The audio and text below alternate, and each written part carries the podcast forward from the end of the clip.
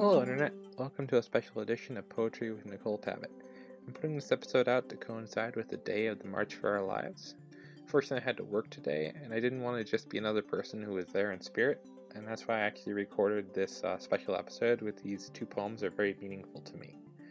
The first poem, What It Means to Me, was originally written in reaction to the shooting at the Pulse nightclub, but remains ever relevant to the struggle for gun control.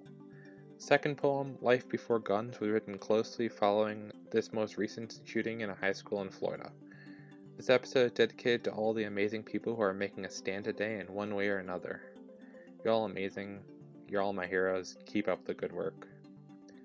And now, here's the poems. What it means to me. Feels like someone tore my heart from my chest. I don't want none of that hate, let it rest. If there was ever a time to remember, it's now, because we are better together, stronger together, more full of compassion together, more willing, more able to change the world together. It's not about a moment in time or words, neither yours nor mine. It's stories, real human stories that change minds. So let it out. Tell them who you are, tell them of your joys, tell them of your sorrows, tell them what it means to you to be a afraid for yourself, for those you love, for people you don't even know, and when you're done, scream it from the mountaintop because we are one, and that's not something you can kill with a gun.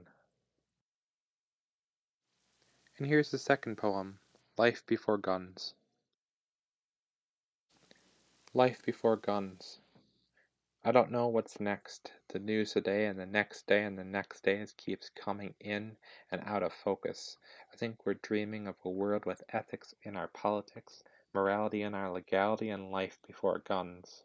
It's probably worth expecting it at this point. If we don't talk about it now when it's fresh, that moment will fall out of reach. And next you're going to tell me that knives and cars have killed, so we should just stop blaming guns. I think you're right, even as you're wrong, and it's worth noting that guns are designed to kill and cars are not, and knives are not. In fact, we spent a lot of time and money ensuring they do not kill quite as often as guns kill. So maybe we should think about that and talk about that and start putting life before guns. Thanks for listening. Keep up the good fight, and I'll see you next week.